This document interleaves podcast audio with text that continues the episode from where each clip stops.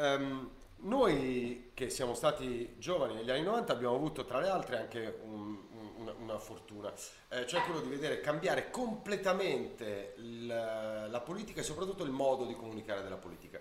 Venivamo dalle tribune eh, elettorali da personaggi come Berlinguer, Moro, ma anche Craxi che può essere discusso, ma era uno che sapeva parlare, ti dava un'idea di serietà. All'improvviso arrivò un tale in canottiera a dire che aveva il cazzo duro, come manifesto politico. E è successo questo, cioè noi eravamo abbastanza... Io, io ero totalmente allibito, dicevo, vabbè, non so, non può essere.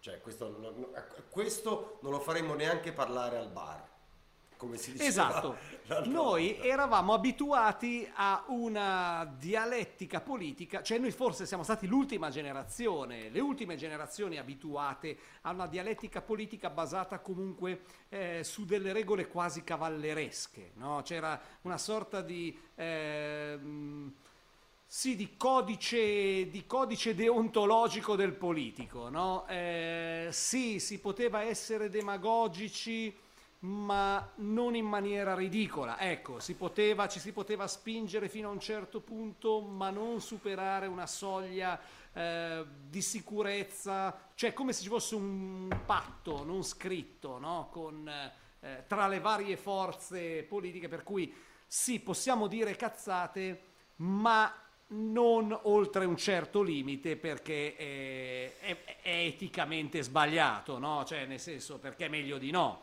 Quindi noi siamo usciti da un'epoca di, eh, arrivavamo da un'epoca di tribune politiche, io ho fatto in tempo a vederle anche in bianco e nero, quindi eh, Ah, cioè, tribune politiche certo.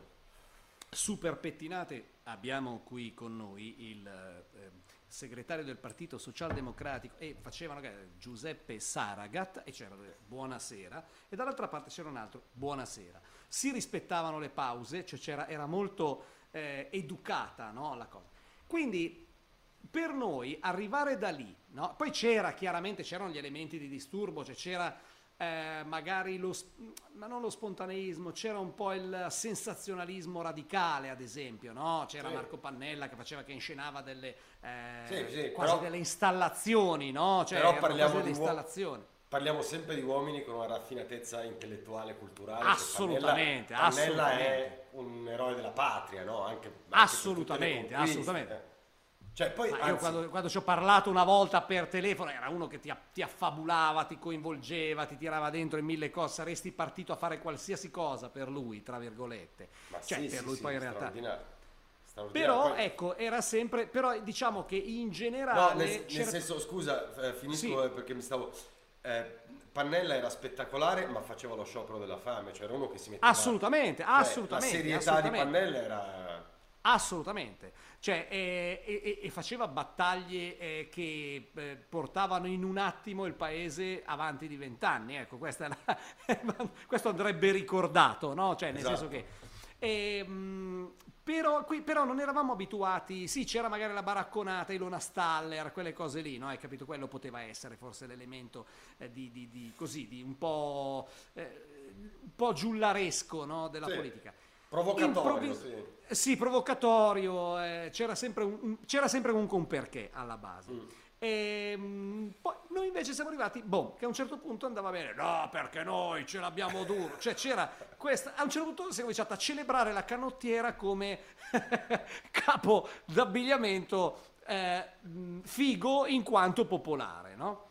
Perché eh, si è capito che eh, probabilmente, cioè lì è stato secondo me l'inizio del voler inseguire l'elettore facendogli credere di essere tu uno come lui. Cioè, fino a un certo punto si era convinti che la politica dovesse essere meglio di noi, cioè eh, la politica dovesse essere... Il, io ho sempre pensato che il politico giusto fosse, cioè il politico da votare dovesse essere quello che avresti scelto come avvocato in caso tu fossi accusato ingiustamente di un, di un reato penale plausibile di non l'amico col quale ti trovi bene al bar, no? Mm, mi spiego, io ho degli amici con i quali mi trovo benissimo al bar, eh, con i quali eh, mi diverto tantissimo, ma non mi farei rappresentare da loro in un processo penale, non so come dire, ma neanche nel comitato di quartiere, perché? Ma neanche io non mi farei rappresentare da me stesso, non so come dire, no?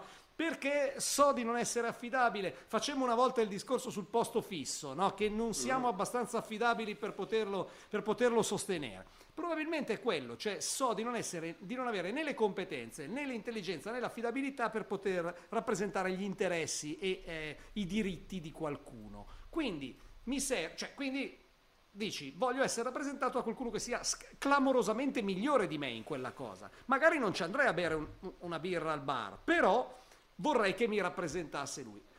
In quel momento invece cambiò tutto, cioè si decise che bisognava essere rappresentati dal tuo, da quello del- dello sgabello di fianco a te al bar. Questo era il concetto, no? Quindi Esatto. la canotta diventava un elemento, è uno di noi perché ha la canotta. No, non è... Ma, ma io non voglio uno di me, cioè uno dei miei, che non voglio uno del mio bar che vada a rappresentarmi. Ecco, questo è il discorso. Ma infatti il- quel momento lì secondo me segna la nascita in Italia del populismo, no? Che è esattamente la Sì, cosa che stai sì. descrivendo, cioè siamo, siamo tutti quanti uguali. L'idea che uno come te o peggio di te eh, potesse decidere delle sorti del tuo paese na- nasce, nasce lì e arriva fino al Certo. momento. È bella la cosa che hai detto perché io mh, qualche tempo fa mi sono detto, pensando a un ministro, eh, cioè, noi cioè, abbiamo un ministro degli esteri che non sa l'inglese e mi sono sorpreso a pensare, ma sai che forse sarei un ministro degli esteri migliori, perlomeno riuscire Sì. a comunicare. E lì ho detto, oddio, siamo nella merda. Cioè nel momento in cui capisci che hai degli strumenti culturali e intellettuali superiori a chi dovrebbe governarti, è la fine.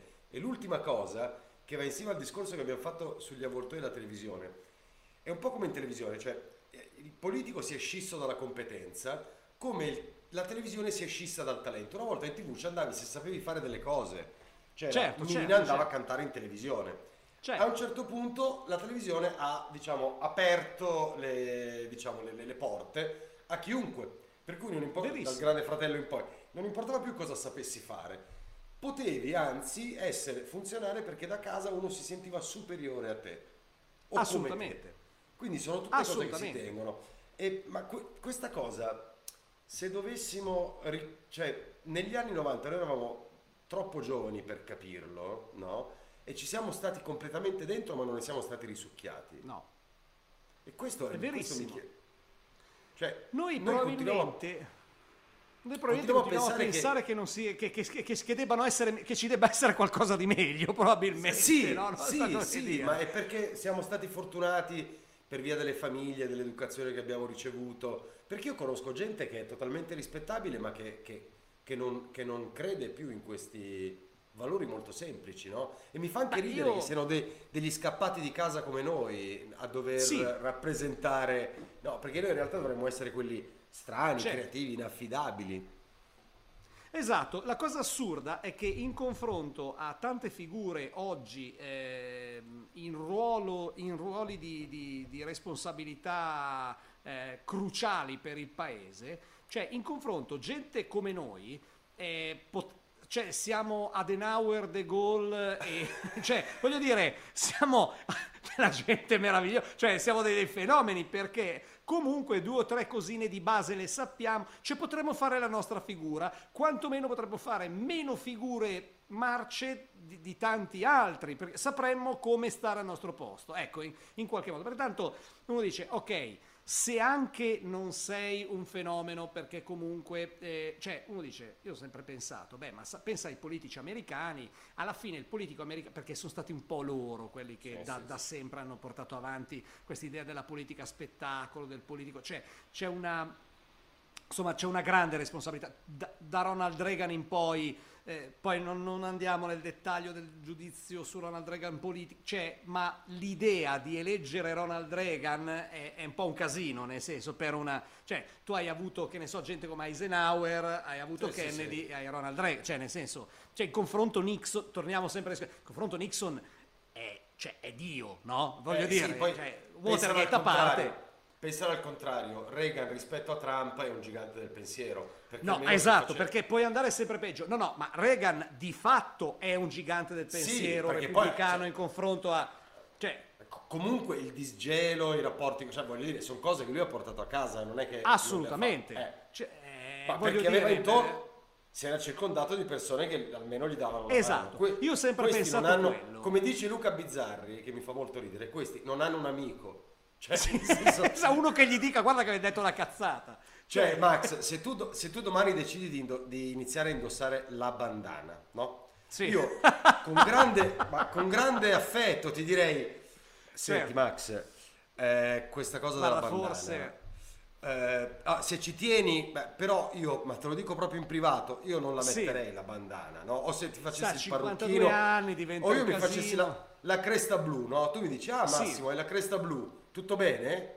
Cioè, ti preoccuperesti, Sì, no? mi preoccuperei direi, ma guarda che strano, cioè, direi, ah, ma come blu." ti è venuta sta cosa? Cercherei di girarci un po' attorno, ma cercherei di farti Sì. arrivare un messaggio, no? Sì, Quantomeno hai 40 un'opinione. Hai 48 anni, la cresta blu, Sì, Massi, dai, la no. cresta blu diventa un casino, no? Sì, e infatti è esatto. vero, loro forse non hanno più, non hanno neanche qualcuno che gli dica guarda che forse.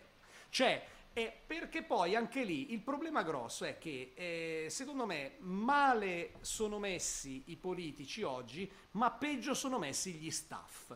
Cioè, non esiste, cioè, secondo me c'è anche un gruppo di lavoro alla base di gente che probabilmente in un'azienda qualunque non troverebbe perché non, non- cioè, non- vuol dire che sei lontano dal, da- dal mondo, no? Se dici, oh, ma sai che questa è una figata, cioè quale creativo ti direbbe, ma anche quelli che scrivono i discorsi, tu sei eh, uno scrittore quindi sa, ma come cazzo fai a Ah, presentarti? è, è incredibile. Cioè, non sanno, non almeno la proprio- politica americana prima di Trump fino a lì c'era arrivata, cioè c'erano Sì, sì. ancora degli staff pesanti, di gente con una preparazione devastata. Quindi anche se il presidente po- poteva essere fondamentalmente uno di facciata molto bravo a fare discorsi, molto- cioè a, a- recitare discorsi scritti da altri, molto bravo come figura pubblica, però aveva dietro uno staff forte. Ecco, con Trump in America siamo partiti al silurare tutti quelli dello, sta- dello staff, quindi vuol dire liberi tutti, no? Cioè, nel Esatto. senso, abbandoniamo il paese finché si Ma, può. Tornando ai nostri tempi, che, che ricordo hai? Perché eh, ehm, io e te non ci conoscevamo, perché- eh, però insomma avevamo delle cose in comune, ascoltavamo musica, la maglietta Certo. nera, diciamo in qualche modo un pensiero alternativo al mainstream, no? Certo. Eh, non erano in tanti a ascoltare i Wall of Voodoo che ascoltavi tu eh, e non erano in tanti a ascoltare i Joy Division eh, portati cinese, non potevo parlarne con te. Certo, certo. Quando arrivò quella cosa, eh, cioè che impatto ebbe nella tua vita quotidiana rispetto Ma ai tuoi amici, al fu- bar, l- al, al- Ma perché- alla ma al tua bar militanza diciamo, così.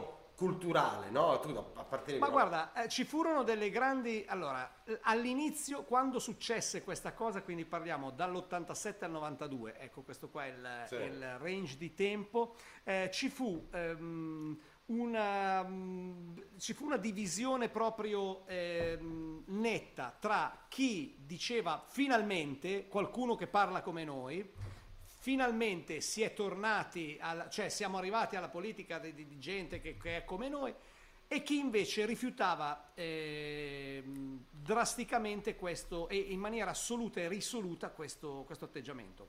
Ma la cosa incredibile è che chi, chi rifiutava questo tipo di atteggiamento erano sia quelli storicamente di sinistra che quelli storicamente di destra, perché abituati comunque a un altro tipo di dialettica. Cioè, nello specifico, chiunque abbia frequentato il Partito Comunista Italiano, ma anche chiunque abbia frequentato il Movimento Sociale Italiano dei tempi, eh, aveva fatto una scuola, tra virgolette, cioè c'era una scuola politica diversa, ma eh, c'era l'idea Molto- della sezione molto diverso, molto diverso, Molto diverso. molto diverso.